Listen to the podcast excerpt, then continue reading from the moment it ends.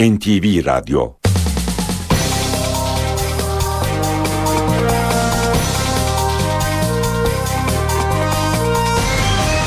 İşe giderken.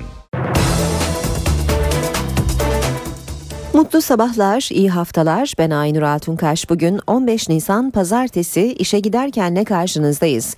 Saat dokuza kadar Türkiye ve dünya gündemindeki gelişmeleri, gazete manşetlerini, piyasa verilerini, yol ve hava durumlarını aktaracağız. Önce gündemin öne çıkan başlıkları. B D P heyeti İmralı Adası'na beşinci ziyaretini gerçekleştirdi. Dönüşte Abdullah Öcalan'ın mesajını okuyan B D P'li Sırrı Süreyya Önder, Öcalan'ın çekilme süreciyle ilgili birkaç gün içinde yeni bir açıklama yapacağını söyledi. Teröre çözüm arayışında son durum ve akil insanlar heyetinin temasları bugün Başbakan Erdoğan ve AK Parti üst yönetimi tarafından iki ayrı toplantıda ele alınacak. Akil insanlar ziyaretlerini sürdürüyor. Son olarak Ege bölgesi ve İç Anadolu bölgesi heyeti sahadaydı. İzmir'de ziyaret gergin sona erdi.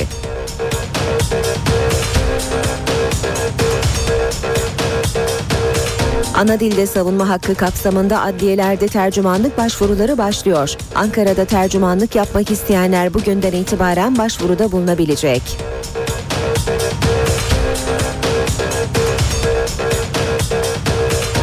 Başbakan Erdoğan, İsrail'in özür dilemesi sonrasında gündeme gelen Gazze ziyaretini Mayıs ayında Amerika gezisinin ardından yapacağını açıkladı.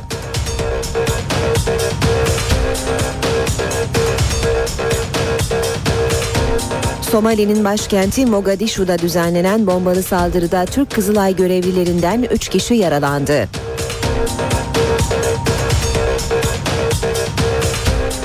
Venezuela, Hugo Chavez'in ardından yeni liderini seçmek için sandık başına gitti. Chavez'in ölmeden önce halefi ilan ettiği Nicolas Maduro seçimin favorisi.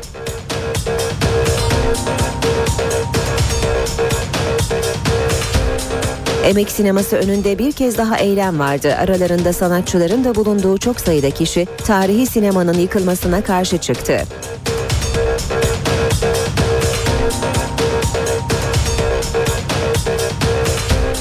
İstanbul Film Festivali ödül töreninde en iyi film ödülünün sahibi Onur Ünlü'nün yazıp yönettiği Sen Aydınlatırsın Geceyi filmi oldu. Törende emek sineması ile ilgili karara tepki vardı.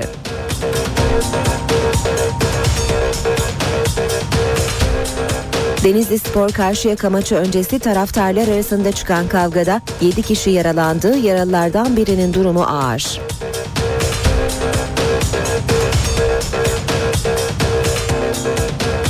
Bir grup Galatasaray taraftarı teknik direktör Fatih Terim'e verilen toplam dokuz maç cezayı protesto etti. Grup federasyon yönetimini istifaya çağırdı.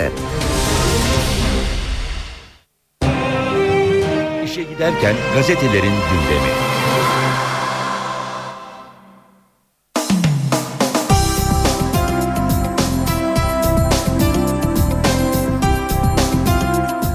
Basın özetlerine Milliyet gazetesiyle başlayalım. Devlet kendisiyle hesaplaşıyor diyor Milliyet manşette. Diyarbakır'da iki baharı birlikte gördüğünü söyleyen Başbakan Yardımcısı Beşir Atalay, devlet kendisiyle hesaplaşıyor dedi.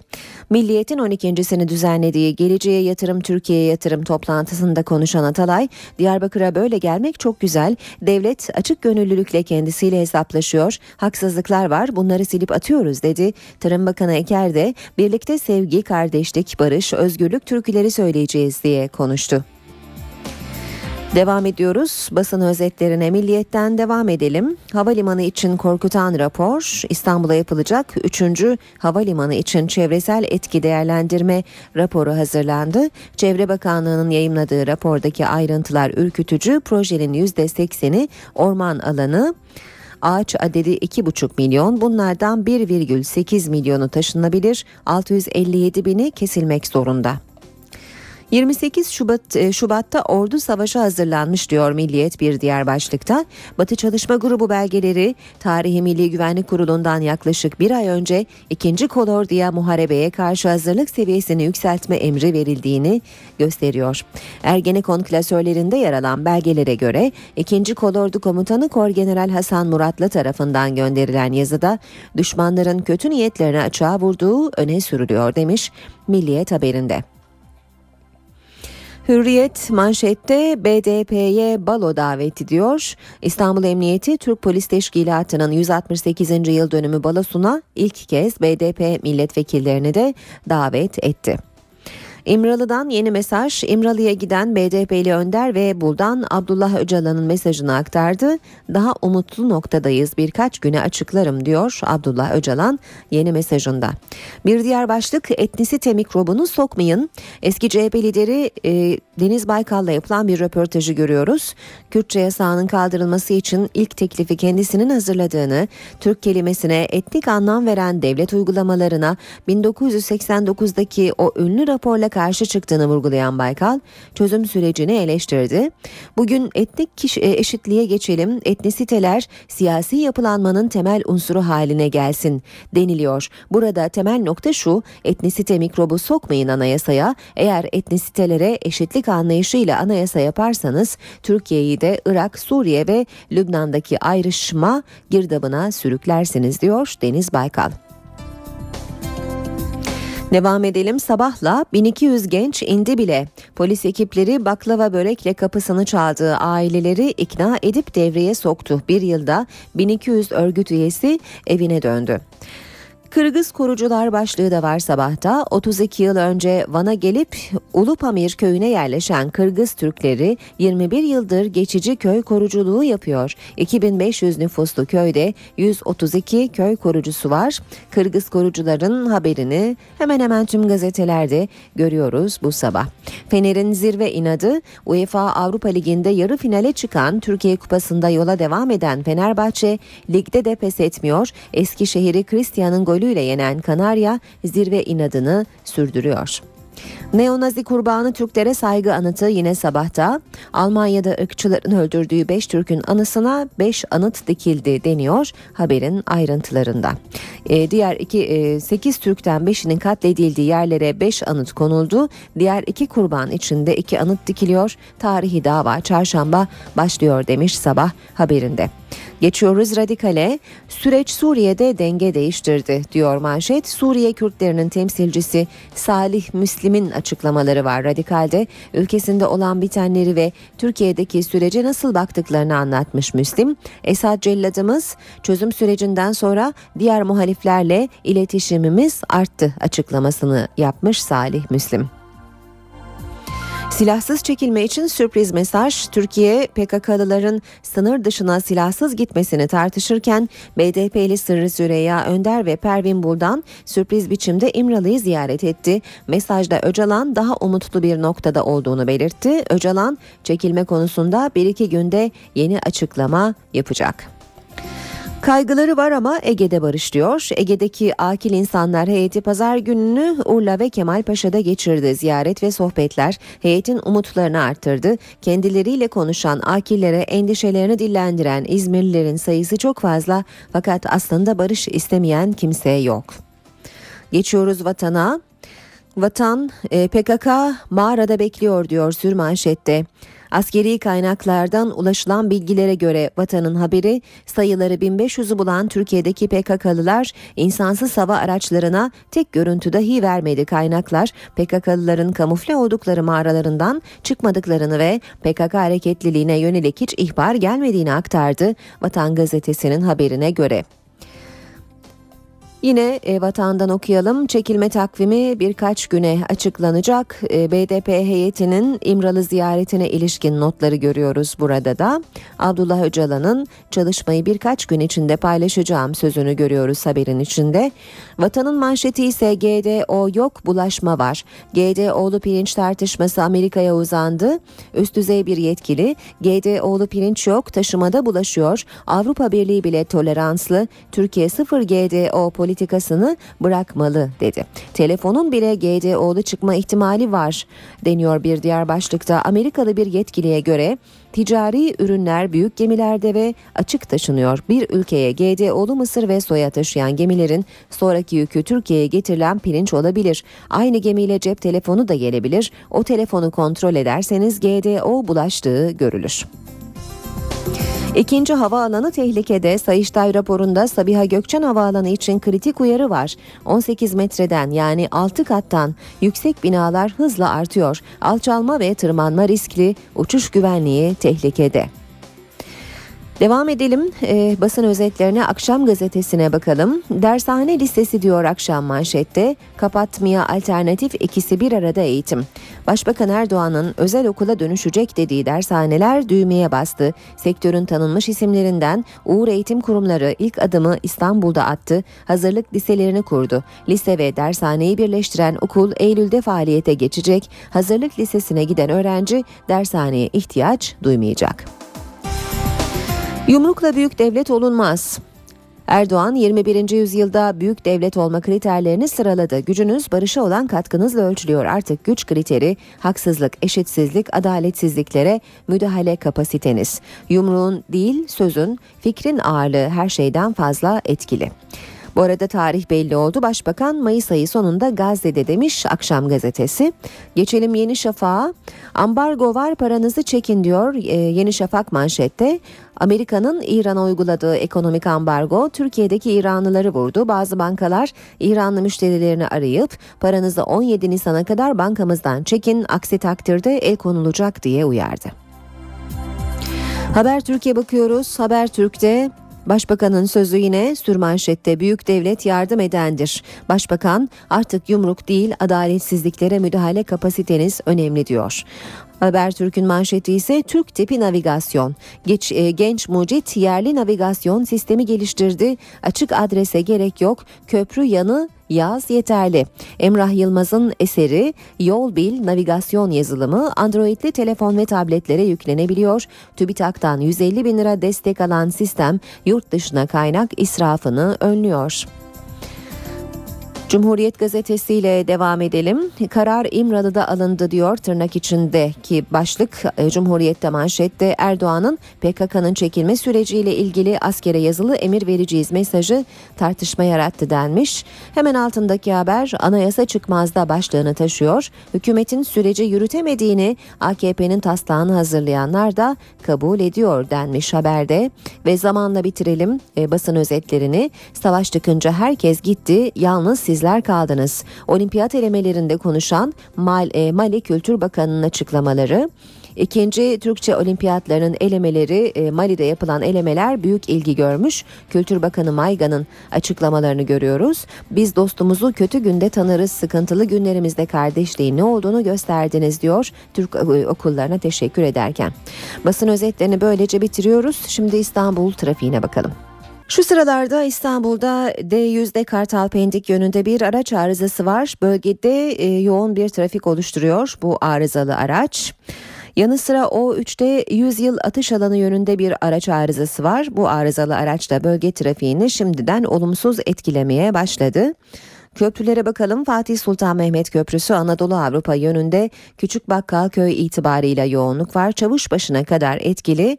Elmalı Köprü girişi arası da yine yoğun seyrediyor.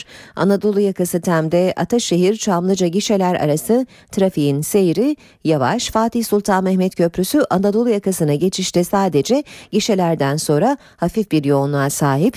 Boğaziçi Köprüsü Anadolu Avrupa yönünde yoğunluk Çamlıca'da başlıyor. Köprü çıkışına kadar etkili. Ters yönde Mecidiyeköy ve köprü çıkışı arası yine yoğun seyrediyor. D yüzde Çobançeşme'den itibaren Cevizlibağ'a kadar yavaş işleyen bir trafik olduğunu görüyoruz. Tem otoyolunda ise Mahmut Bey Batı Kavşağı Metris arası trafik yoğun seyrediyor. Yine E beşte Ambarlı Küçükçekmece Kavşağı arasında trafiğin seyri oldukça yavaş. İşe giderken.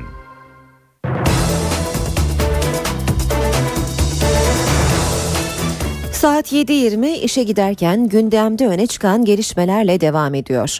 Barış ve Demokrasi Partisi heyeti beşinci kez İmralı Adası'na giderek Abdullah Öcalan'la görüştü.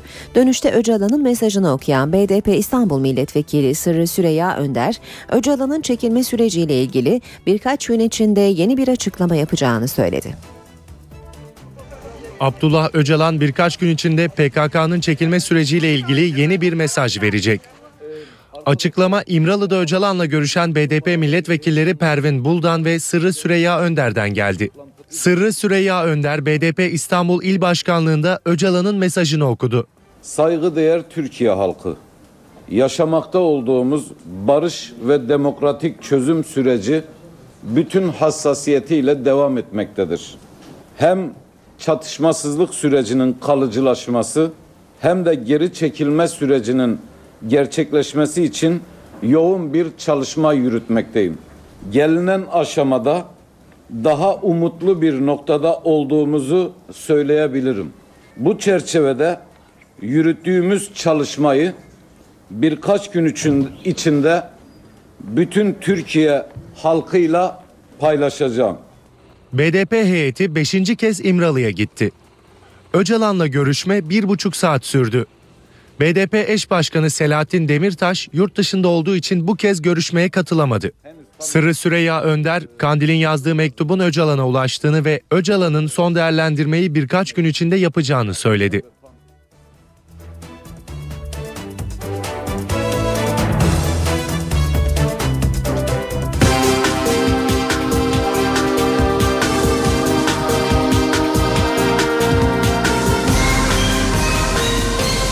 Giderken. Akil insanlar temaslarını sürdürüyor. İki günlük İzmir gezisinin son günü gergin geçti. Urla'da heyet üyelerine tepki gösterenler oldu. Heyet Başkanı Tarhan Erdem ise tepkilere rağmen İzmir'de de beklenenin üzerinde destek bulduklarını söyledi. İç Anadolu bölgesi heyeti de sahadaydı. Diyarbakır'da, Hakkari'de, Şırnak'ta insanları ellerinde Türk bayrağıyla sokaklara indiğini göreceksiniz. Buna, buna şahit olacaksınız. Bunlara çok az kaldı. Bu ezberden bıktık, usandık. Yeter. Şu anda artık tabutların gelmesini engelleme çabasındayız. Akil İnsanlar Ege Bölgesi heyetinin İzmir Urla'daki ziyareti gergin başladı. Ben gidiyorum, siz dinlemeyi niyetim yok. Selametle. Heyet Başkanı Tarhan Erdem, çözüm sürecinin mutlaka sonuca ulaşması gerektiğini söyledi. Mardin'de, Van'da Türk bayraklarıyla sahaya inen insanlar göreceksiniz dedi. Ben buna inanıyorum ama Kürt çözüm süreci başarıya ulaştığı zaman göreceksiniz. Nevruz'da Diyarbakır meydanı Türk bayraklarından kıpkırmızı olacaktır. Heyet üyeleri ikinci durağı Kemalpaşa'da halkı dinledi. Niye bu kadar geç geldiğinizi, niye bu kadar geç kaldığınızı sormak istiyorum. Heyet Başkanı Tarhan Erdem, İzmir'de çözüm sürecine yönelik yaklaşımdan memnun. Beklentilerimden çok daha fazla bir çözüm sürecine destek gördüm. Ee, aslında ben halkın İzmir, Ege bölgesinde yüzde altmışın üzerinde çıkacağını zannediyordum ama burada daha fazla. Akil İnsanlar İç Anadolu Bölgesi heyeti de sahadaydı.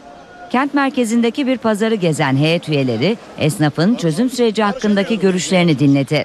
Bununla hiç ilgisi olmayan vatandaş bile artık kavga bitsin, barış gelsin anlayışı hakim. Heyet üyeleri daha sonra yakınları P K K'ya katılan aileleri ziyaret etti. Teröre çözüm arayışında son durum ve Akil İnsanlar Heyeti'nin temasları bugün Başbakan Tayyip Erdoğan ve AK Parti üst yönetimi tarafından iki ayrı toplantıda ele alınacak. Başbakan Erdoğan, AK Parti Merkez Karar Yönetim Kurulu ve Merkez Yürütme Kurulu'nu ayrı ayrı toplayacak. Toplantılarda çözüm sürecinin gidişatı, İmralı'dan gelen mesajlar ve Akil İnsanlar Heyeti'nin temasları ele alınacak. Toplantılarda çözüm süreciyle ilgili son anketlerin de değerlendirilmesi bekleniyor. Başbakan Yardımcısı Beşir Atalay, Diyarbakır'da AK Parti sözcüsü Hüseyin Çelik, Ankara'da çözüm sürecini değerlendirdi. Atalay, Diyarbakır'a böyle gelmek çok güzel dedi. Devletin kendisiyle hesaplaştığını söyledi. AK Parti sözcüsü Hüseyin Çelik de akil insanlara yönelik tutumu eleştirdi. Baharın başında bugün Diyarbakır'da iki baharı birden gördüm. Diyarbakır'a böyle gelmek çok güzel. Başbakan Yardımcısı Beşir Atalay teröre çözüm sürecini Diyarbakır'da değerlendirdi. Gelinen noktadan duyduğu memnuniyeti anlattı. İşte buraya geliyordum. Şehit cenazesi törenleri yapılıyordu. Bu uçaklarla kendi evlerine bunları uğurluyor. Analar çocuğu dağa gidecek veya dağdaki çocuğunun işte cenazesi ne zaman gelecek? Hep bunları bekliyor. Şu günler, aylar bunlar yok. Bakın hayatın başka bir rengini, hayatın esas güzel rengini hep beraber şimdi tadıyoruz. Milliyet Gazetesi'nin düzenlediği toplantıda konuşan Bakan Atalay, devletin geçmişiyle hesaplaştığını anlattı. Yani devlet açık gönülle kendisiyle hesaplaşıyor. Yakın tarihte, eski tarihte hak hukuk gaspı var, işkenceler var, faili meçhuller var ve bunların hepsimiz biliyoruz. Ama bakın bütün bunları silip Şu anda silip atıyoruz. Ankara'da konuşan AK Parti sözcüsü Hüseyin Çelik'in gündeminde Akil İnsanlar Heyeti'ne yönelik tepkiler vardı. Çelik, heyetteki isimlerden Hülya Koçyiğit'in linç ediliyoruz açıklamasını hatırlattı. Kendini ticari kazançlarına, ekonomik faaliyetlerine teksif etmek, oraya yoğunlaştırmak varken şimdi insanlar işini gücünü bırakmış Anadolu'yu dolaşıyorlar. Siz bunu yapan insanlara karşı eğer bu dili geliştiriyorsanız, Hülya Koçyiğit hanımefendinin kendine linç uygulanıyor gibi düşünmesi de normal. Çelik çözüm sürecinin kolay olmadığını söyledi. İnsanlara karşı eğer bu dili... Ana dilde savunma hakkı kapsamında adliyelerde tercümanlık başvuruları başlıyor. Ankara'da tercümanlık yapmak isteyenler bugünden itibaren otuz Nisan'a kadar başvuruda bulunabilecek.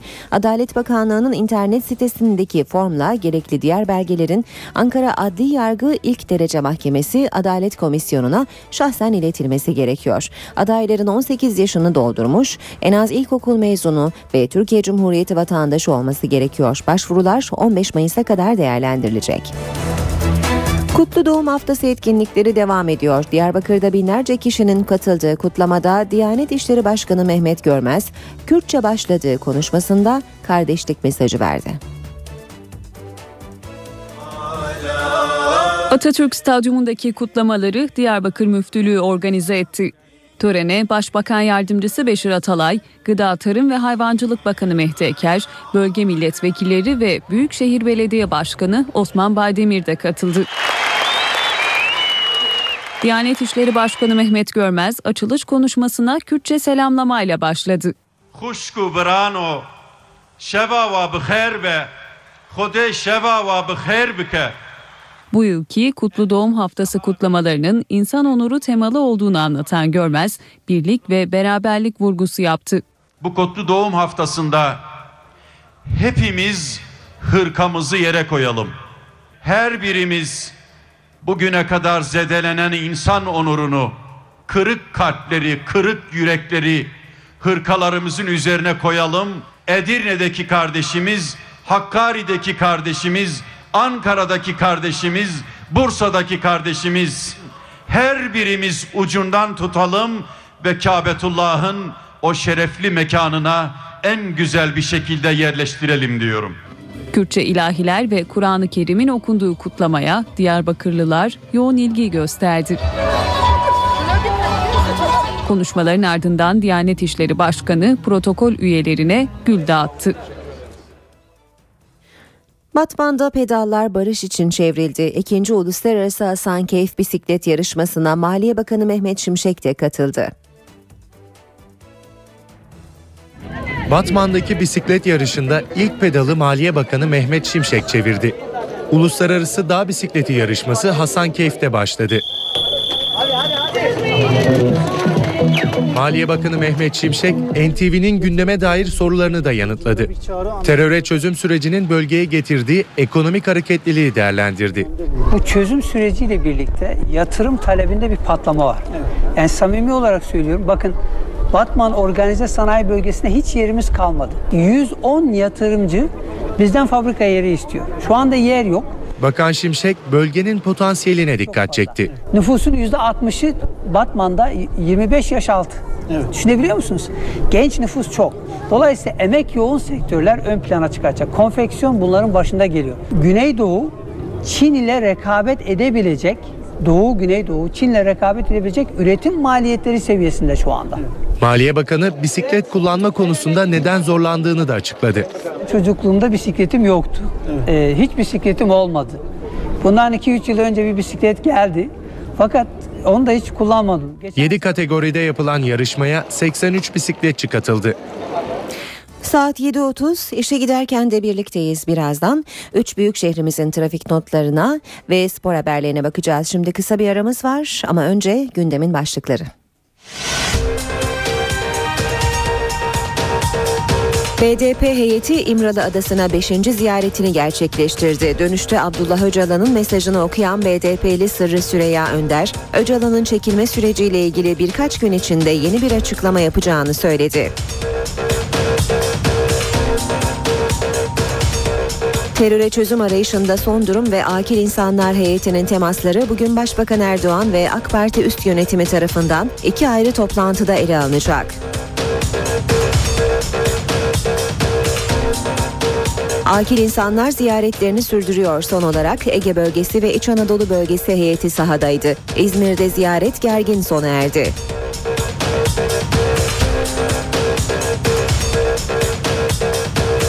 Ana dilde savunma hakkı kapsamında adliyelerde tercümanlık başvuruları başlıyor. Ankara'da tercümanlık yapmak isteyenler bugünden itibaren başvuruda bulunabilecek.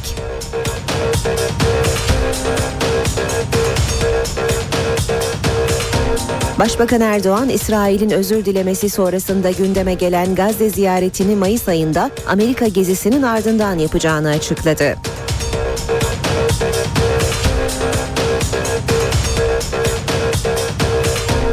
Somali'nin başkenti Mogadişu'da düzenlenen bombalı saldırıda Türk Kızılay görevlilerinden üç kişi yaralandı.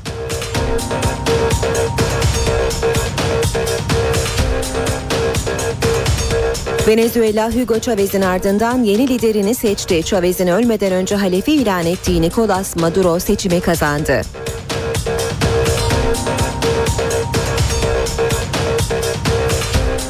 Emek sineması önünde bir kez daha eylem vardı. Aralarında sanatçıların da bulunduğu çok sayıda kişi tarihi sinemanın yıkılmasına karşı çıktı.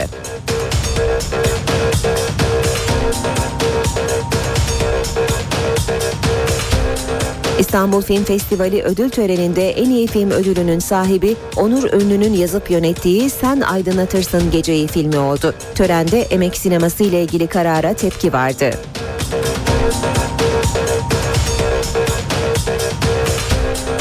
Denizlispor Karşıyaka maçı öncesi taraftarlar arasında çıkan kavgada yedi kişi yaralandı. Yaralılardan birinin durumu ağır.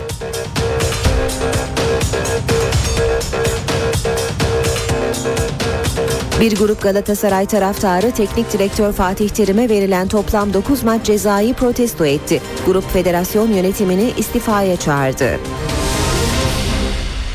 İstanbul, Ankara ve İzmir'in trafik notlarıyla devam edelim. Saat yedi otuz dokuza doğru yol alıyor. İstanbul'da Tem'de Metris Ali Beyköy yönünde bir trafik kazası var. Zincirleme kaza sebebiyle bir şerit trafiğe kapalı. Bölgeye ekip sevk edildi ancak trafik e, çok yoğun o bölgede. D yüzde Hacı Şerif Avcılar yönünde bir araç arızası var. Yine D yüzde Anadolu yakasında Kartalpendik yönünde kalan bir araçta trafiği olumsuz yönde etkiliyor. Fatih Sultan Mehmet Köprüsü Anadolu Avrupa geçişi yoğunluğu Kozyatağı'nda başlıyor. Köprü çıkışına kadar etkili. E beşte de yani geride de trafik çok yoğun. Küçükyalı gerisinde başlayan bir trafik var. Kozyatağı'na kadar yoğun olarak devam ediyor. E, trafik devamına bakalım. E beş ile devam edelim. Yeni Sahra'dan itibaren koşu yoluna kadar çok yoğun bir trafik olduğunu görüyoruz. Anadolu yakasında E beş karayolunda. Fatih Sultan Mehmet Köprüsü Avrupa Anadolu e, geçişinde ise köprü e, gişelerinden sonra başlayan kısa süreli bir yoğunluk olduğunu görüyoruz. Tem'de Anadolu yakasında Ataşehir Çamlıca gişeler arası yoğun seyrediyor. Boğaziçi Köprüsü Anadolu Avrupa yönünde yoğunluk Çamlıca'da etkili köprü çıkışına kadar devam ediyor yoğunluk. Ters yönde Mecidiyeköy ve köprü çıkışı arası trafik yoğun seyrediyor. Tem otoyolunda Avrupa yakasında Gazi Osman Paşa Maslak arası trafik yoğun. Az önce aktarmıştık Metris Ali Beyköy yönünde bir trafik kazası olduğunu. Bu sebeple yoğunluk Mahmut Bey'e kadar da gerilemiş durumda. D yüzde Avrupa yakasında Çoban Çeşme itibarıyla Darül Acize'ye kadar yoğun bir trafik olduğunu da ekleyelim. Ankara'da Anadolu Bulvarı Keçiören e, arasını sürücüler otuz altı kilometre hızla on iki dakikada, Plevne İvedik arasını yirmi beş kilometre hızla on dokuz dakikada aşabilirler. İzmirli sürücüler ise Üçkuyulardan konağa sekiz dakikada, Bornova'dan Alsancak'a on üç dakikada ulaşabilirler.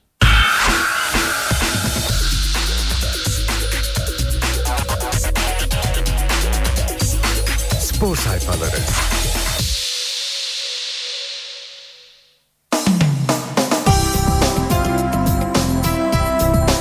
Spor haberleri aktarmaya Hürriyet gazetesiyle başlayalım. Keskin nişancı demiş Hürriyet. Roma'yı yakıp Kadıköy'e gelen Kanarya, Lazio maçındaki gibi kaleyi bulan tek şutunun filelerle buluşmasıyla güldü. Avrupa, Kupa ve Lig'de yoluna dolu dizgin devam eden Sarı Lacivertler Galatasaray'ı takibini sürdürdü. Oyuncularım çok zor bir iş yapıyor. Aykut Kocaman, üç cephede birden var olmak, hedefe yürümek kolay değil. Bu yüzden oyuncularımı tekrar tekrar tebrik ediyorum dedi. Gol, gözyaşı ve üç puan. Christian Baroni iki aylık aradan sonra ağları buldu. Ligde son golünü on yedi Şubat'ta Trabzonspor'a atan Christian Baroni dün yeniden sahne alırken galibiyetli getiren golü sonrası Aykut Kocaman'a sarıldı, ardından gözü yaşlı olarak formasını öptü. Kolu yapışık ama hamle yapıyor. Hakem Bülent Yıldırım vücuduna birleştirdiği koluyla hamle yaptığı için Alper'in golünü iptal etti. Gol attım derken de cezalı duruma düştü. Alper Eskişehir sporlu oyuncu. Dalga geçenlere inat, Fenerliler bize inansın diyor sıradaki başlık. Volkan Demirel, hocamız bize izin verdiği halde evlerimize kaçmadık dedi. Kaleci Volkan, Avrupa'da final hedefi koyduklarında kendileriyle dalga geçildiğini belirterek, ama taraftarımız destek verdikçe söylemlerimiz daha da güçleniyor dedi. Basketbola geçelim. on üçün uğuru. Ezeli rakibini deviren Galatasaray ligde üst üste on üçüncü zaferini on üç sayı farkla elde etti. Takipçisi Fenerbahçe'yi sahasında farklı mağlup eden Cimbom, lider durumda bulunduğu Beko Basketbol Ligi'nde yoluna dolu dizgin devam ediyor. Derbide gülen taraf altmış altı elli üçlük skorla Fenerbahçe'yi mağlup eden Galatasaray oldu. Sarı Kırmızı isyan. Galatasaray taraftarı Fatih Terim ve yardımcılarına verilen cezaları protesto etmek için Türkiye Futbol Federasyonu merkezine yürüdü. Sneijder artık Sneijder gibi. Son iki resmi maçında gol atmayı başaran ve toplam gol sayısını dörde çıkaran Hollandalı yıldız ortaya koyduğu performansla kalitesini göstermeye başladı. Rekorların hocası Aykut Kocaman Fenerbahçe ile birçok ilk yaşadı. Eskişehirspor maçıyla yüz üçüncü lig karşılaşmasına çıkan Kocaman, Selefi Daum'un yüz iki maçlık rekorunu ele geçirdi. Eskişehirspor karşılaşması öncesi Fenerbahçeli oyuncular evlerine gitmedi, Kocaman'ı dinlemediler. Sarı lacivertli futbolcular Samandıra tesislerindeki kampta hocalarının verdiği izin yerine kritik maçın havasına girebilmek adına kampta kalmayı seçtiler. Geçiyoruz Milliyet gazetesinden spor haberlerine. Ofluya ofluya demiş Milliyet. Avrupa yorgunu Fenerbahçe Eskişehir önünde üç puanı bin bir zorlukla kazandı, yarışı bırakmadı. Sarı lacivertliler belki de son dönemlerin en etkisiz, en verimsiz futbolunu oynadı. Konuk ekip iki kez direğe takıldı, çok net pozisyonları harcadı. İkinci yarıda da işler kötü giderken Christian'ın golü Fenerbahçe'yi altın değerinde bir galibiyete taşıdı. Herkes bana inanıyor. Christian Baroni, Aykut Kocaman ve takım arkadaşlarının kendisine güvendiğini söyledi. Ben de sahaya bu kafayla çıkıyorum ve futbolumu oynuyorum dedi. Devam edelim yine Milliyet'ten haberler aktarmaya. Aysal'ın gururları. Galatasaray Başkanı Ünal Aysal tribünden izlediği Karabük spor maçından sonra Sneijder ve Drogba'ya övgü yağdırdı. İki oyuncuyu alırken bizi ağır şekilde tenkit etmişlerdi ama şimdi görüyorum ki doğru karar vermişiz ifadelerini kullandı. Süper Lig'de bugünün programına da bakalım. Bugün saat yirmide Beşiktaş Antalya'yı konuk edecek. Beşiktaş İnönü Stadı'nda oynanacak maçın hakemi Mete Kalkavan olacak. Sirtaki'ye devam. Akhisar Belediye zorlu Kasımpaşa deplasmanında yine Yunan golcüsü Gekas'la üç puanı kaptı. Kümede kalma yolunda büyük bir adım attı. Avrupa hesapları yapan ev sahibi ise ağır yara aldı. Ve son olarak da Sabah gazetesinin spor sayfalarına bakacağız. Esip geçiyor Fenerbahçe diyor. Sabah Perşembe günü Avrupa'da yarı finale kaldı. Üç gün sonra Eskişehir'i yenip ligde zirve inadını sürdürdü. Aykut Kocaman'ın ifadeleri var. Kolay değil yöneticilerin şampiyonluk söylemleri takıma olan inançtan ama... diyor sabah haberinde. otuz üçüncü haftada Galatasaray'la final oynamak için hata yapma lükslerinin olmadığını söyleyen Aykut Kocaman, bu işin zorluğunun farkındayız, ona göre hareket ediyoruz dedi. Yeni kaptan Drogba, Terim'in yokluğunda dümene geçen parçalı file jest. Savaşçı kimliğiyle taraftarın gönlünde taht kuran, takıma da abilik yapan fil dişili yıldıza yönetimin gelecek sezon kaptanlık bandını vereceği öğrenildi. Ve son bir başlıkla bitirelim bu bölümü. Kongre erteleniyor. Trabzonspor'un Süper Lig ve Türkiye Kupası'nda performansının etkilenmemesi için kongre tarihinin değişebileceği iddia edildi.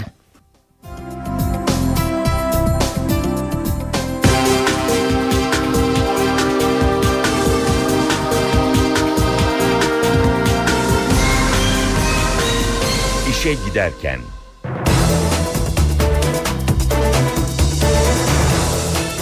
Gündemde öne çıkan gelişmeleri aktarmaya devam ediyoruz. Emek sineması önünde bir kez daha eylem vardı. Aralarında sanatçıların da bulunduğu çok sayıda kişi Emek sinemasının yıkılmasına karşı çıktı. Emek bizim, İstanbul bizim. Emek sinemasında bu hafta da eylem vardı. Çoğu sanatçı, pek çok kişi tarihi sinemanın önünde toplandı. Şarkılarla, sloganlarla Emek sinemasına yapılan inşaat protesto edildi. Nurgül Yeşilçay, Emek sineması önünde toplanan grup adına konuştu. Peki bu inat niye? Kamuoyu olan bir yere herkes hayır derken neden hala yıkmaya çalışıyorlar? Oyuncular Emek sinemasının önemine dikkat çekti. Tarihi bir mekan, çok güzel bir sinema. Birçok kişinin toplak, e, ortak anısının olduğu bir yer. E, buranın korunması gerekiyor.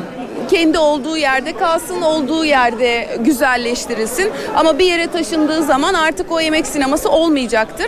Grup Emek sineması sokağına girdi. Eylemciler sprey boyalarla Emek sineması duvarına "Emek bizimdir" yazdı. Eyleme Beşiktaş'ın çarşı grubu da destek verdi. Geçen hafta polis göstericilere biber gazı ve tazyikli su sıkmıştı. Bu kez eylem yapan gruba herhangi bir müdahalede bulunulmadı. İstanbul Film Festivali'nde ödüller sahiplerini buldu. En iyi film ödülü Sen Aydınlatırsın Gece ile Onur Ünlü'ye verildi. Törende Emek sinemasının taşınma kararı da protesto edildi. Bu yıl otuz ikincisi düzenlenen İstanbul Film Festivali Cemal Reşit Rey konser salonundaki ödül töreniyle sona erdi. Gecede festivalin en iyileri seçildi. Ödüller N T V'den canlı yayınlanan törenle sahiplerini buldu. En iyi film Altın Lale ödülünü kazandı. Gecede en iyi film Onur Ünlü'nün yazıp yönettiği Sen Aydınlatırsın Gece seçildi. Film en iyi senaryo ve en iyi kurgu ödüllerini de kazandı. Enteresan bir filmdi bizim için.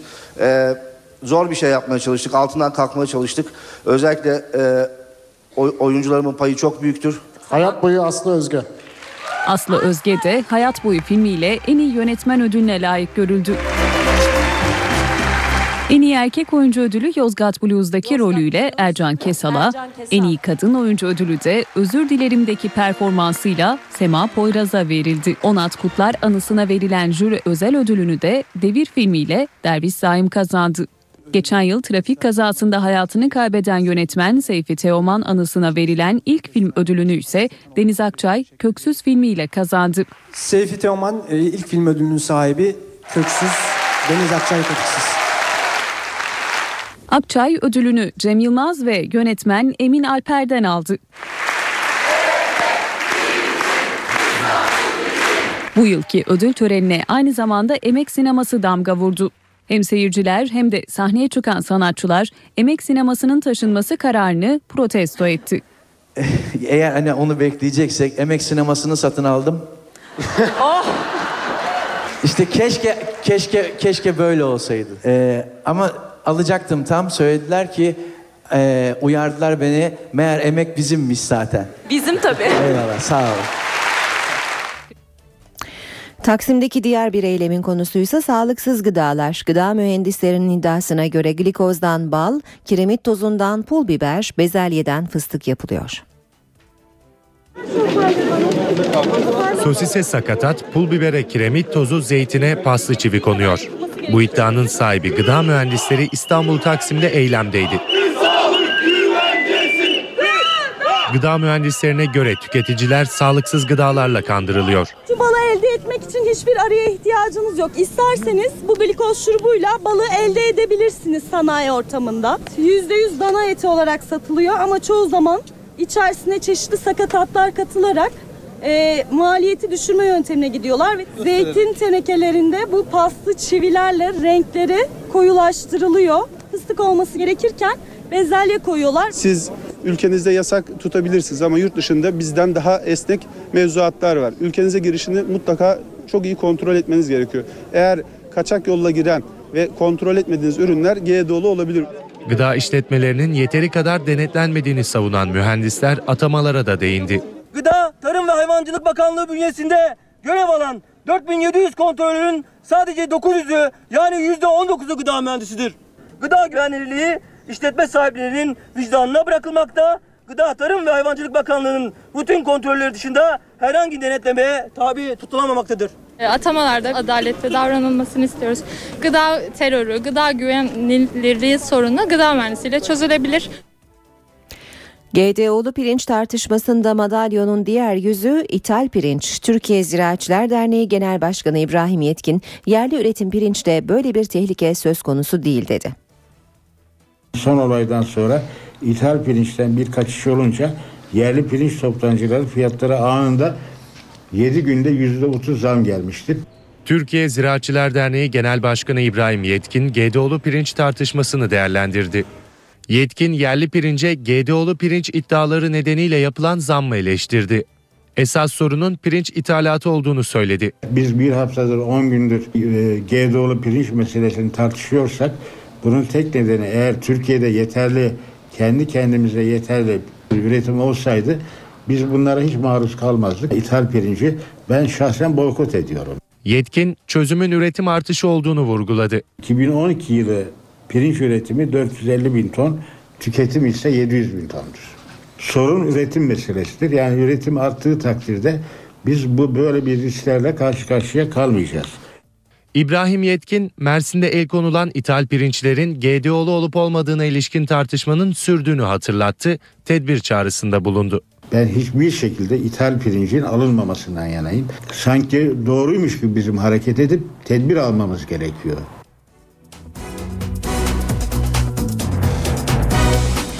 Denizlispor Karşıyaka maçı öncesinde taraftarlar arasında çıkan kavgada yedi kişi yaralandı. Yaralılardan birinin durumu ağır. Tartışmayla başladı, bıçaklı sopalı kavgaya dönüştü. P T T birinci Lig'de Denizlispor Karşıyaka maçı öncesi artan gerginlik kavgaya dönüştü. Taraftarlar birbirine taş attı. Polis kavga eden iki takım taraftarına biber gazıyla müdahale etti. Kavgada biri ağır yedi kişi yaralandı. Atılan taşlardan çevredeki iş yerleri ve park halindeki otomobiller zarar gördü. N T V Radyo. Herkese yeniden günaydın. Ben Aynur Altunkaş. Yeni saate girerken Gökhan Abur'la hava durumunu konuşacağız. Önce gündemin başlıklarını hatırlayalım. B D P heyeti İmralı Adası'na beşinci ziyaretini gerçekleştirdi. Dönüşte Abdullah Öcalan'ın mesajını okuyan B D P'li Sırrı Süreyya Önder, Öcalan'ın çekilme süreciyle ilgili birkaç gün içinde yeni bir açıklama yapacağını söyledi. Teröre çözüm arayışında son durum ve akil insanlar heyetinin temasları bugün Başbakan Erdoğan ve AK Parti üst yönetimi tarafından iki ayrı toplantıda ele alınacak. Akil insanlar ziyaretlerini sürdürüyor. Son olarak Ege bölgesi ve İç Anadolu bölgesi heyeti sahadaydı. İzmir'de ziyaret gergin sona erdi.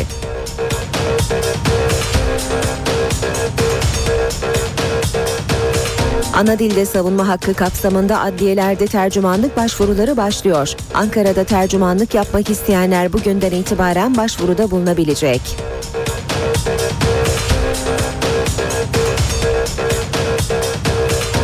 Başbakan Erdoğan, İsrail'in özür dilemesi sonrasında gündeme gelen Gazze ziyaretini Mayıs ayında Amerika gezisinin ardından yapacağını açıkladı.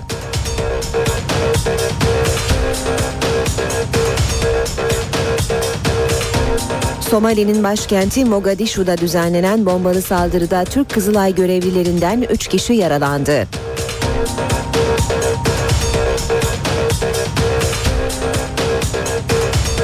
Venezuela, Hugo Chavez'in ardından yeni liderini seçti. Chavez'in ölmeden önce halefi ilan ettiği Nicolas Maduro seçimi kazandı.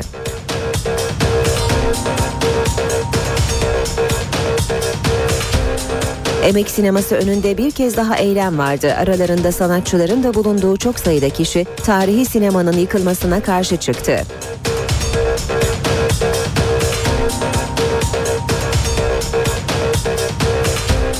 İstanbul Film Festivali ödül töreninde en iyi film ödülünün sahibi Onur Ünlü'nün yazıp yönettiği Sen Aydınlatırsın Geceyi filmi oldu. Törende emek sineması ile ilgili karara tepki vardı.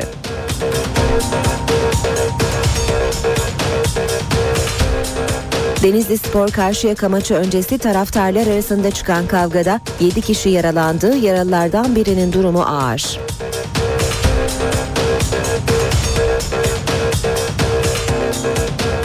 Bir grup Galatasaray taraftarı teknik direktör Fatih Terim'e verilen toplam dokuz maç cezayı protesto etti. Grup federasyon yönetimini istifaya çağırdı.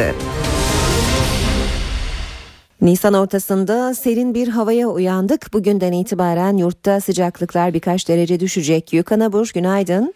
Günaydın. Nedir bu düşüşün oranları? Yağış da getirecek mi beraberinde soğuklar? Ee, şu anda şu anda yağıyor zaten, getirecek. Ee, dikkat ederseniz çok sıcaklıkların mevsim ortalamalarının üzerinde olduğu bir cumartesinin peşinden rüzgarın kuzeye dönmesiyle birlikte pazar günü hava serinledi ve kapadı. Yer yer hafif yağış geçişleri vardı. Bu yağışlar aralıklarla devam ediyor. Şu an itibariyle Ee, iç kesimlerde, Akdeniz'de, İç Ege'de yağışlar etkisini sürdürüyor. Marmara'nın güney ve doğusunda da yağışlar var. İstanbul'da şu anda çok bulutlu bir hava var, fakat ilerleyen saatlerde rüzgarın Poyraz'dan Karayel'e doğru dönmesiyle birlikte yağışlar tekrar başlayacak ve bu gece ve yarın aralıklarla yağışlar devam edecek. O bakımdan hem kuvvetli rüzgar hem yağışla birlikte sıcaklıklar birazcık daha azalacak. Bu hafta ülke genelinde daha serin ve yağışlı geçireceğiz. Şu an itibariyle Kocaeli, Sakarya, Afyonkarahisar, Ankara, Amasya, iç kesimler, İç Ege, bu bölgelerde yağış devam ediyor. Batı Karadeniz'de, Akdeniz'deki yağışlar etkili olacak. Bugün için Doğu Karadeniz ve Doğu'da aralıklarla yağış bekliyoruz. Yağış pek önemli değil ama yarın bölgedeki yağışlar da giderek kuvvetlenecek. Yarın için Kıyı Ege'de yağış etkisini kaybederken sıcaklıklar biraz daha azalacak demiştim. Akdeniz, İç Anadolu, Doğu ve Doğu Karadeniz, Doğu Karadeniz'de yer yer kuvvetli olarak etkisini sürdürecek. Çarşamba günü batıda yağış etkisini kaybediyor. Sıcaklıklar Ege'den başlayarak birkaç derece yükselecek ama asıl yükselişi yine geçtiğimiz haftalarda olduğu gibi cumartesi günü bekliyoruz. Bu hafta oldukça soğuk, bu hafta yağışlı, bu hafta sert Poyraz'ın eseceği ve hissedilen sıcaklıkların düşük olacağı bir hafta. Ona göre tedbirli olun. Daha baharın gelmesine biraz daha vakit var gibi. Peki, teşekkür ediyoruz. Gökhan Abur bizimleydi. İşe giderken. İstanbul, Ankara ve İzmir'in trafik notlarıyla devam edeceğiz. Ankara ile başlayalım şimdi. Ankara'da sürücüler Keçiören'den Anadolu Bulvarı'na otuz üç dakikada, Atatürk Orman Çiftliği'nden Gençlik Parkı'na on yedi dakikada, Kızılay'dan Dikmen'e on bir dakikada, Cinnah Caddesi'nden Ulus'a on yedi dakikada, Plevne'den İvedi'ye yirmi yedi dakikada ulaşabilirler. İzmirli sürücülerse Bornova-Alsancak arasını on sekiz dakikada, Üçkuyular-Konak arasını sekiz dakikada, Mavişehir-Alsancak arasını yirmi altı dakikada kat edebilirler. İstanbul'la devam edelim. İstanbul trafiğine bakalım. Pazartesi sabahında yoğun bir trafikle başladık güne. Kimi yerlerde araç arızaları, kimi yerlerde de kazalar var. Tem'de Metris, Metris Ali Beyköy yönündeki trafik kazası sebebiyle bir şerit trafiğe kapalı. Bölgede trafik olağanüstü yoğun seyrediyor. Fatih Sultan Mehmet Köprüsü Anadolu Avrupa yönünde Küçükbakkaköy itibarıyla yoğunluk var. Köprü girişine kadar etkili. Ters yönde Etiler katılımı köprü girişi arası yoğun. yoğun seyrediyor. Boğaziçi Köprüsü Anadolu Avrupa yönünde yoğunluk Çamlıca'da başlıyor. Köprü çıkışına kadar etkili. Ters yönde Mecidiyeköy ve köprü çıkışı arası trafik yoğun seyrediyor. Boğaziçi Köprüsü'nün çıkışında Çağlayan'a gelirken de trafik yavaşlıyor. Ayrıca Haliç'e yaklaşırken de yine trafiğin yoğunlaştığını görüyoruz. D yüzde köprü yönünde Şirinevler Darülaceze arası trafik e, olağanüstü bir yoğunluğa sahip.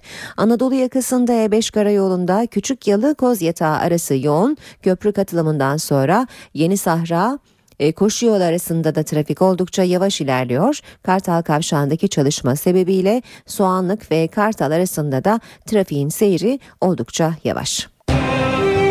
İşe giderken gazetelerin gündemi.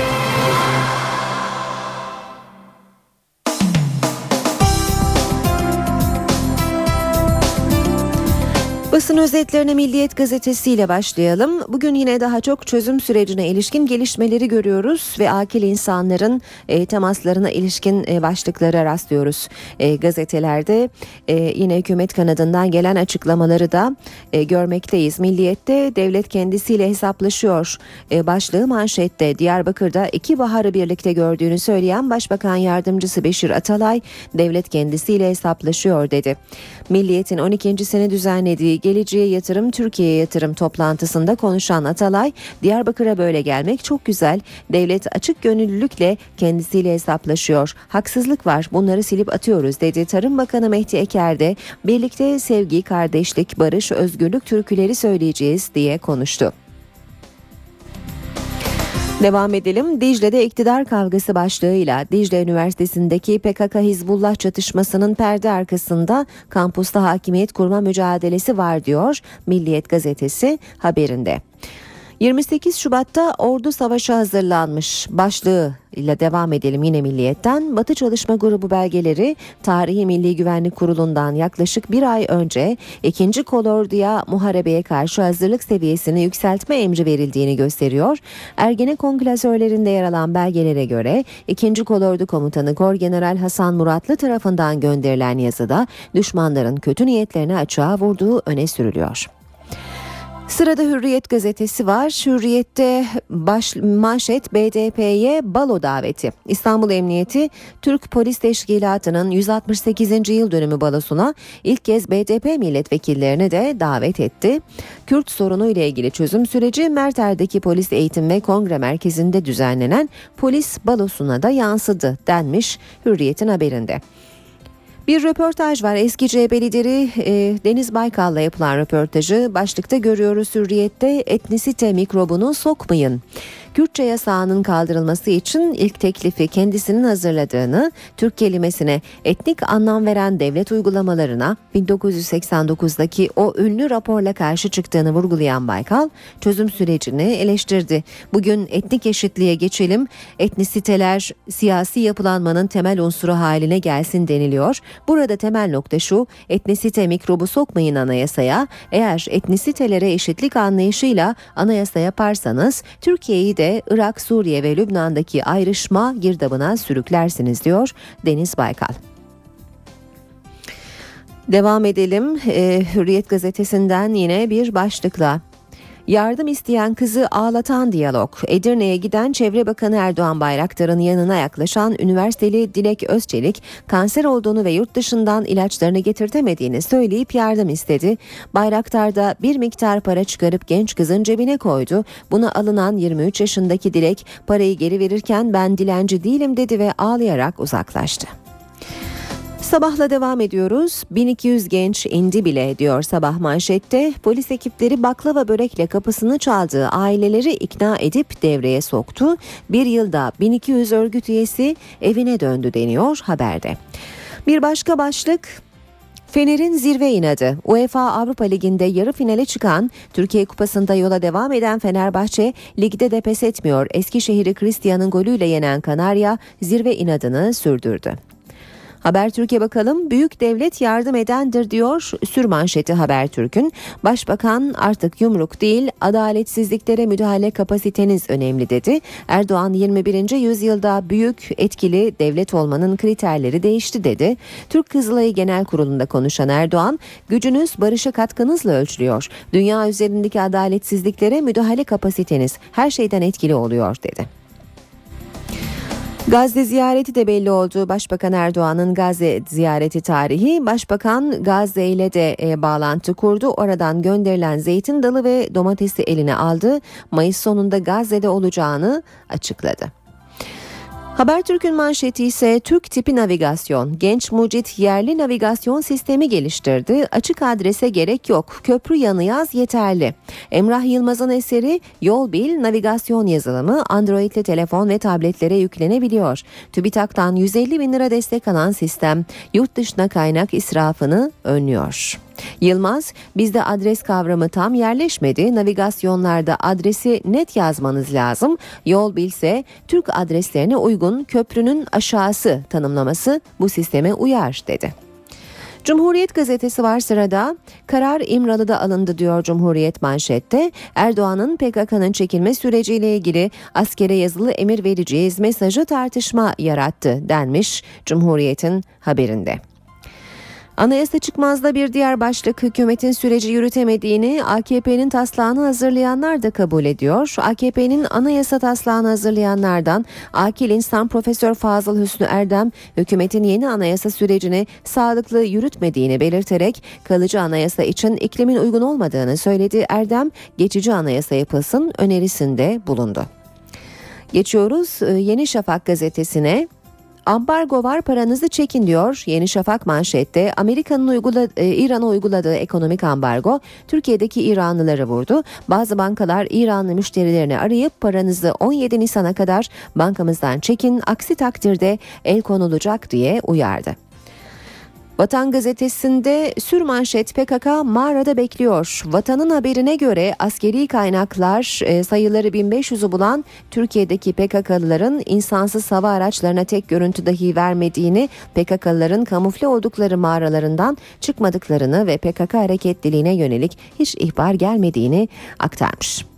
Çekilme takvimi birkaç güne açıklanacak. beşinci B D P heyeti dün İmralı'ya gitti. Yurt dışındaki Selahattin Demirtaş heyette yoktu. Sırrı Süreyya Önder'le Pervin Buldan Öcalan'ın mesajını iletti. Geri çekilme süreci için çalışıyoruz. Gelinen aşamada daha mutlu, daha umutlu bir noktadayım. Çalışmayı birkaç gün içinde paylaşacağım. Vatanın manşeti ise G D O yok bulaşma var. G D O'lu pirinç tartışması Amerika'ya uzandı.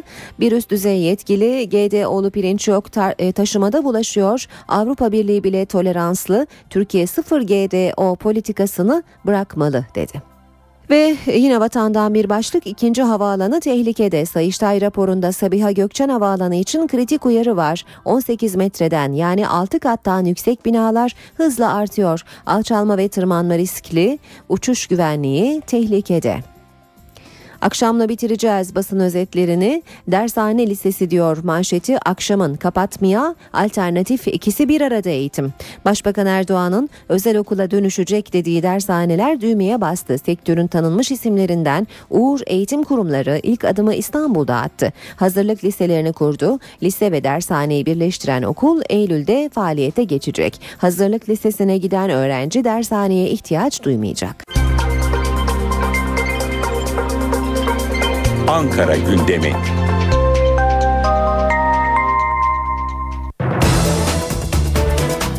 Başkent gündemiyle devam ediyoruz. Saat sekiz yirmi iki karşımızda N T V Ankara muhabiri Murat Barış Koralp var. Murat günaydın. Günaydın, kolay gelsin. Ee, yeni haftaya yine çözüm sürecine ilişkin gelişmelerle başladık. B D P heyeti İmralı'ya beşinci kez gitti. Dönüşte Öcalan'ın mesajı okundu. Umutluyum yakında çekilme sürecine ilişkin yeni açıklama yapacağım dedi. AK Parti üst yönetimi de bugün iki ayrı toplantıda süreci değerlendirecek. Akil insanları konuşacak. Ee, yeni haftaya başlarken sen neler söyleyeceksin? Evet, bu haftada da çözüm sürecine dair gelişmelerin, tartışmaların, beklentilerin hakim olacağını şimdiden öngörebiliriz. Dün beşinci B D P heyeti İmralı'ya gitti. Abdullah Öcalan'ın mesajını getirdi. birkaç gün içinde P K K'nın çekilme süreciyle ilgili yeni bir açıklama gelecek Abdullah Öcalan cephesinden, bunu anlıyoruz. Açıklamayı da B D P İstanbul Milletvekili Sırrı Süreyya Önder yaptı. Bir buçuk saat sürdü bu seferki görüşme. Sırrı Süreyya Önder ve Pervin Buldan gittiler bu sefer. Selahattin Demirtaş yoktu çünkü yurt dışındaydı. Kısaca Abdullah Öcalan şöyle diyor: mesajına saygıdeğer Türkiye halkı diye başlıyor. Yaşamakta olduğumuz barış ve demokratik çözüm süreci bütün hassasiyetiyle devam etmektedir. Gelinen aşamada daha umutlu noktada olduğumuzu söyleyebilirim. Bu çerçevede yürüttüğümüz çalışmayı birkaç gün içinde bütün Türkiye halkıyla paylaşacağım diyor. Öcalan'ın mektubuna Kandil'in verdiği yanıtı iletmişti B D P heyeti. Birkaç gün sonrasına da bir randevu vermiş oldu böylelikle Abdullah Öcalan. Bakalım süreç neler getirecek, neler götürecek, bunları da bu hafta içinde görmüş olacağız. Bugün bir diğer önemli gündem maddesi de çözüm sürecinin gidişatı, akil insanlar heyetinin temaslarının ilk yansımaları. Bugün Başbakan Erdoğan'ın başkanlık edeceği iki toplantıda e, paylaşılacak, değerlendirilecek.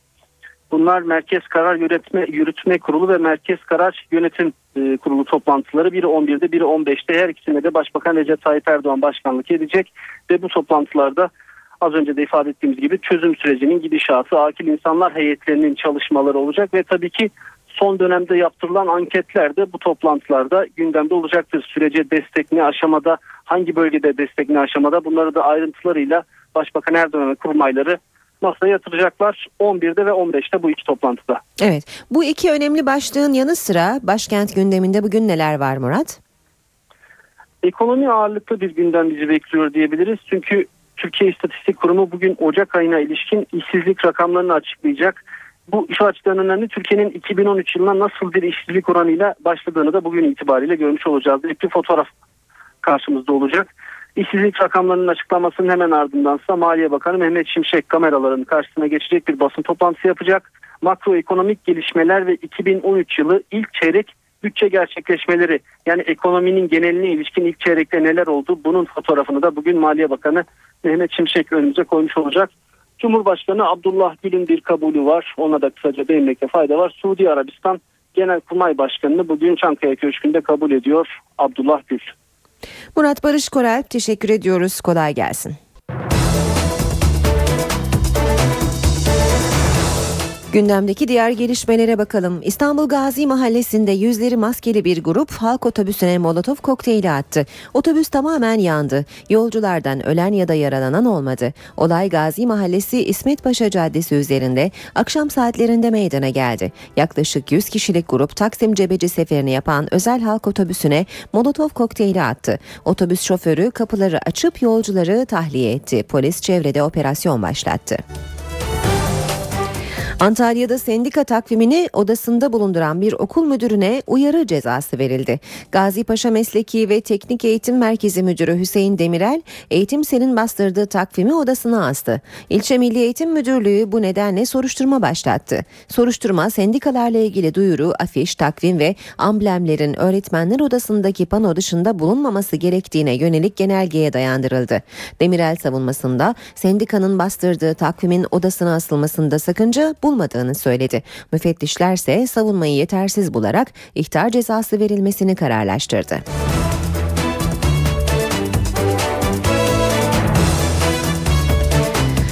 Başbakan Tayyip Erdoğan'ın Gazze takvimi netleşti. Başbakan gelecek ay Amerika ziyareti sonrasında Gazze'ye gidecek. Mayıs sonu gibi bizler de Gazze'de olacağız. Ziyaret belliydi ama tarih değil. Başbakan Recep Tayyip Erdoğan, İsrail'in özür dilemesi sonrasında gündeme gelen Gazze ziyaretinin Mayıs ayı sonunda olduğunu açıkladı. Başbakan önce on altı Mayıs'ta Amerika'da Başkan Barack Obama ile görüşecek, Gazze ziyareti de bundan sonraki günlerde gerçekleşecek. Kızılay Genel Kurulu'nda konuşan Başbakan, video konferans aracılığıyla Gazze'ye bağlandı.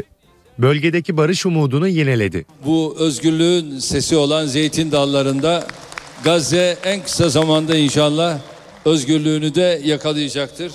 Başbakan Gazze Tarım Bakanı ile temas kurarken zaman zaman Arapça konuştu. Şükran. Şabit Türkiye ila sellemtu şabi Gazze. Erdoğan üstü kapalı olarak çözüm sürecine de değindi. Gücünüz barışa olan katkılarınızla ölçülüyor. Yumruğun ağırlığı değil, sözün, fikrin, tezin ağırlığı dünyada her şeyden daha fazla etkili oluyor. Programda renkli anlar da yaşandı. Başbakan Erdoğan'a Gazze'de yetiştirilen domates hediye edildi. Orada gördüğünüz domatesler de geldi. Kızılay'ın farklı illerden getirdiği çocuklar Başbakan Erdoğan'ı selamladılar. İşe giderken.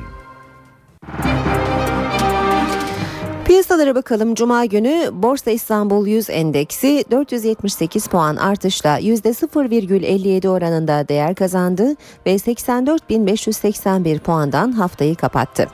Yeni haftaya dolar bir virgül yetmiş dokuz, euro iki virgül otuz beşten başlıyor. Euro dolar bir virgül otuz bir, dolar yen doksan sekiz düzeyinde. Altının onsu bin dört yüz kırk iki dolar, kapalı çarşıda külçe altının e, gramı seksen beş lira. Cumhuriyet altını beş yüz yetmiş dokuz, çeyrek altın yüz kırk üç liradan işlem görüyor. Brent petrolün varil fiyatı yüz bir dolar. B D P heyeti İmralı Adası'na beşinci ziyaretini gerçekleştirdi. Dönüşte Abdullah Öcalan'ın mesajını okuyan B D P'li Sırrı Süreyya Önder, Öcalan'ın çekilme süreciyle ilgili birkaç gün içinde yeni bir açıklama yapacağını söyledi. Teröre çözüm arayışında son durum ve akil insanlar heyetinin temasları bugün Başbakan Erdoğan ve AK Parti üst yönetimi tarafından iki ayrı toplantıda ele alınacak. Akil insanlar ziyaretlerini sürdürüyor. Son olarak Ege bölgesi ve İç Anadolu bölgesi heyeti sahadaydı. İzmir'de ziyaret gergin sona erdi.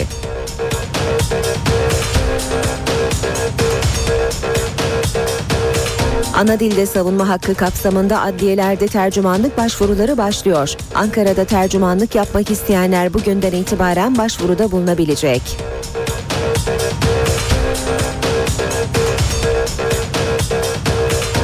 Başbakan Erdoğan, İsrail'in özür dilemesi sonrasında gündeme gelen Gazze ziyaretini Mayıs ayında Amerika gezisinin ardından yapacağını açıkladı.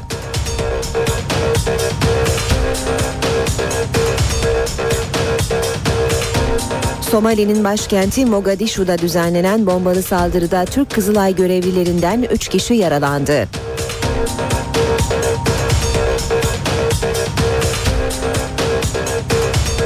Venezuela, Hugo Chavez'in ardından yeni liderini seçti. Chavez'in ölmeden önce halefi ilan ettiği Nicolas Maduro seçimi kazandı.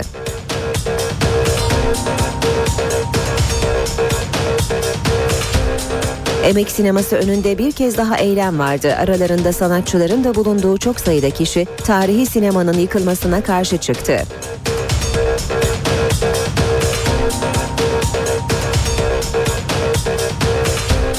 İstanbul Film Festivali ödül töreninde en iyi film ödülünün sahibi Onur Ünlü'nün yazıp yönettiği Sen Aydınlatırsın Geceyi filmi oldu. Törende Emek sineması ile ilgili karara tepki vardı.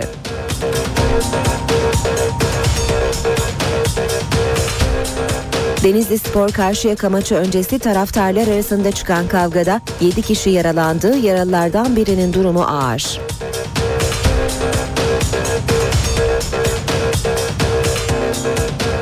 Bir grup Galatasaray taraftarı teknik direktör Fatih Terim'e verilen toplam dokuz maç cezayı protesto etti. Grup federasyon yönetimini istifaya çağırdı. İstanbul'da trafik, e, pazartesi sabahı trafiği kimi noktalarda oldukça yoğun. Bu noktalardan biri Avrupa yakasında D yüz karayolu Çobançeşme'den itibaren Darülacaza'ya kadar e, kesintisiz çok yoğun bir trafik olduğunu görüyoruz. Yanı sıra Tem otoyolunda da Tekstilkent'ten Maslak Kavşağı'na kadar trafik yine kesintisiz, olağanüstü bir yoğunluğa sahip. Daha geride D yüzde Ambarlı'da başlayıp Küçükçekmece kavşağına uzanan yoğun bir trafik var. Tem'de ise Bahçeşehir-Altınşehir arası trafik yoğun seyrediyor. Köprülere bakalım. Fatih Sultan Mehmet Köprüsü Anadolu Avrupa yönünde yoğunluk Kozyatağı'da baş, Kozyatağı'nda başlıyor. Çavuşbaşı'na kadar etkili. Çavuşbaşı'nda kısa süre rahat bir trafik olsa da Elmalı'dan itibaren köprü girişine kadar yine trafiğin yavaşladığını görüyoruz. Ters yönde gişeler sonrası Anadolu yakasına geçişte kısa süreli bir yoğunluk var. Boğaziçi Köprüsü Anadolu Avrupa yönünde yoğunluk Çamlıca'da başlıyor. Köprü çıkışına kadar etkili. Çağlayan'a yaklaşırken de yine yoğun bir e, trafik olduğunu görüyoruz. Haliç'te de trafik yavaş ilerliyor. Mecidiyeköy'de başlayıp Anadolu yakasına geçişte köprü çıkışına kadar Yollarda yine trafik yavaş seyrediyor. Anadolu yakası Tem'de Ataşehir Çamlıca gişeler arasında trafik yavaş ilerliyor. E beşte ise trafik rahatladı. Sadece Küçükyalı'dan itibaren kısa süreli bir yoğunluk olduğunu görüyoruz.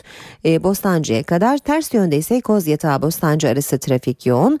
Yeni Sahra Göztepe arasında da çift yönlü bir yoğunluk var.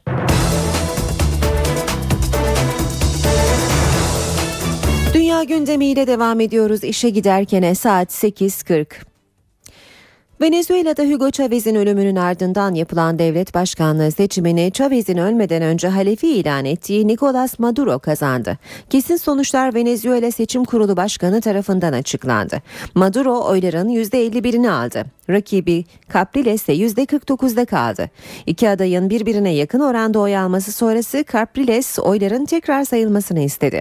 Eski bir otobüs şoförü olan Maduro, Chavez'in Mart ayında hayatını kaybetmesi sonrası devlet başkanlığına vekalet ediyordu.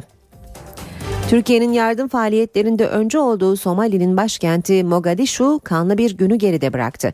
Kentte düzenlenen saldırılarda üç Türk yardım görevlisi de yaralandı. Eski barış günlerine dönmeye çalışan Somali'nin başkenti Mogadishu bombalarla sarsıldı. Havaalanına giden yolda Türk Kızılayı ile Afrika Birliği araçlarının geçişi sırasında patlama meydana geldi. Bomba yüklü araçla gerçekleştirilen saldırıda üç Türk yardım görevlisi yaralandı.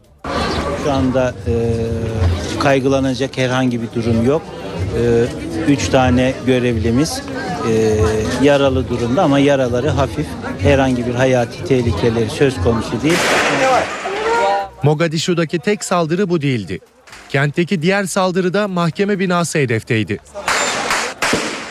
Saldırı sırasında patlamalar gerçekleşti. Binanın içine giren saldırganlarla güvenlik görevlileri arasında çatışma yaşandı. Can kayıpları oldu. Birçok insanın binada yerde yattığını gördüm. Yaşadığım için çok şanslıyım.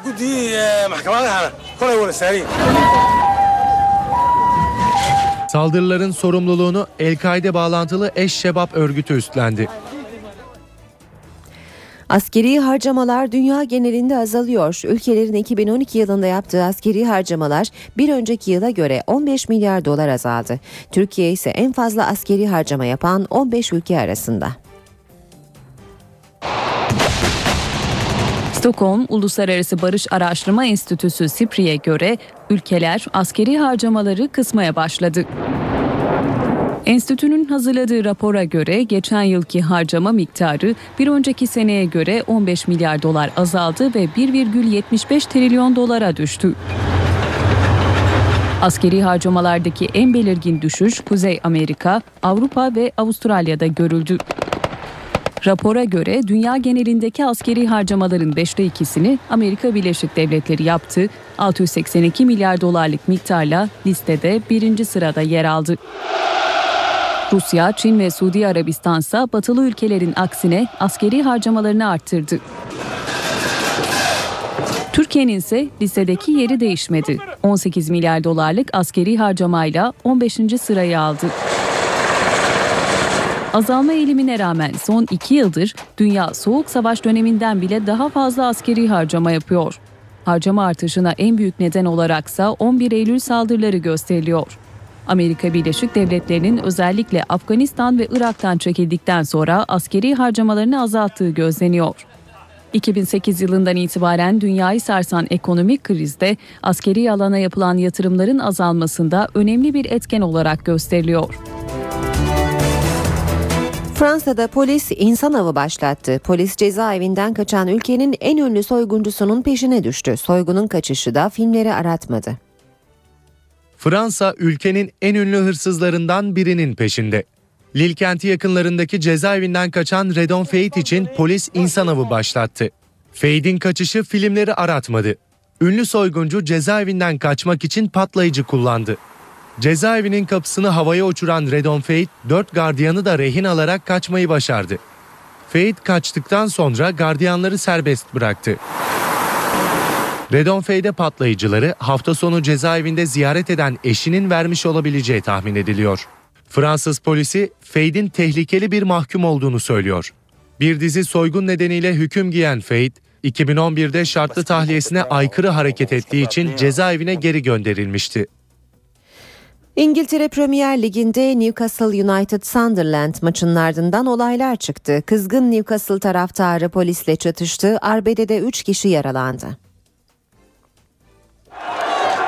Takımlarının kendi sahasında Sunderland'e üç sıfır yenilmesinin ardından Newcastle taraftarı polisle karşı karşıya geldi. Atlı polisler de kalabalığı dağıtmak için devredeydi. Çıkan arbedede polis yirmi yedi taraftarı gözaltına aldı. Sunderland üç sıfırlık skorla iki bin yılından bu yana rakibine karşı ilk defa üstünlük sağlamış oldu.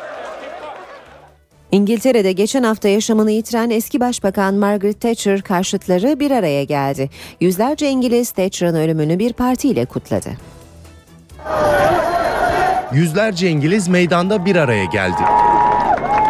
Toplanma nedenleri ise oldukça sıra dışıydı.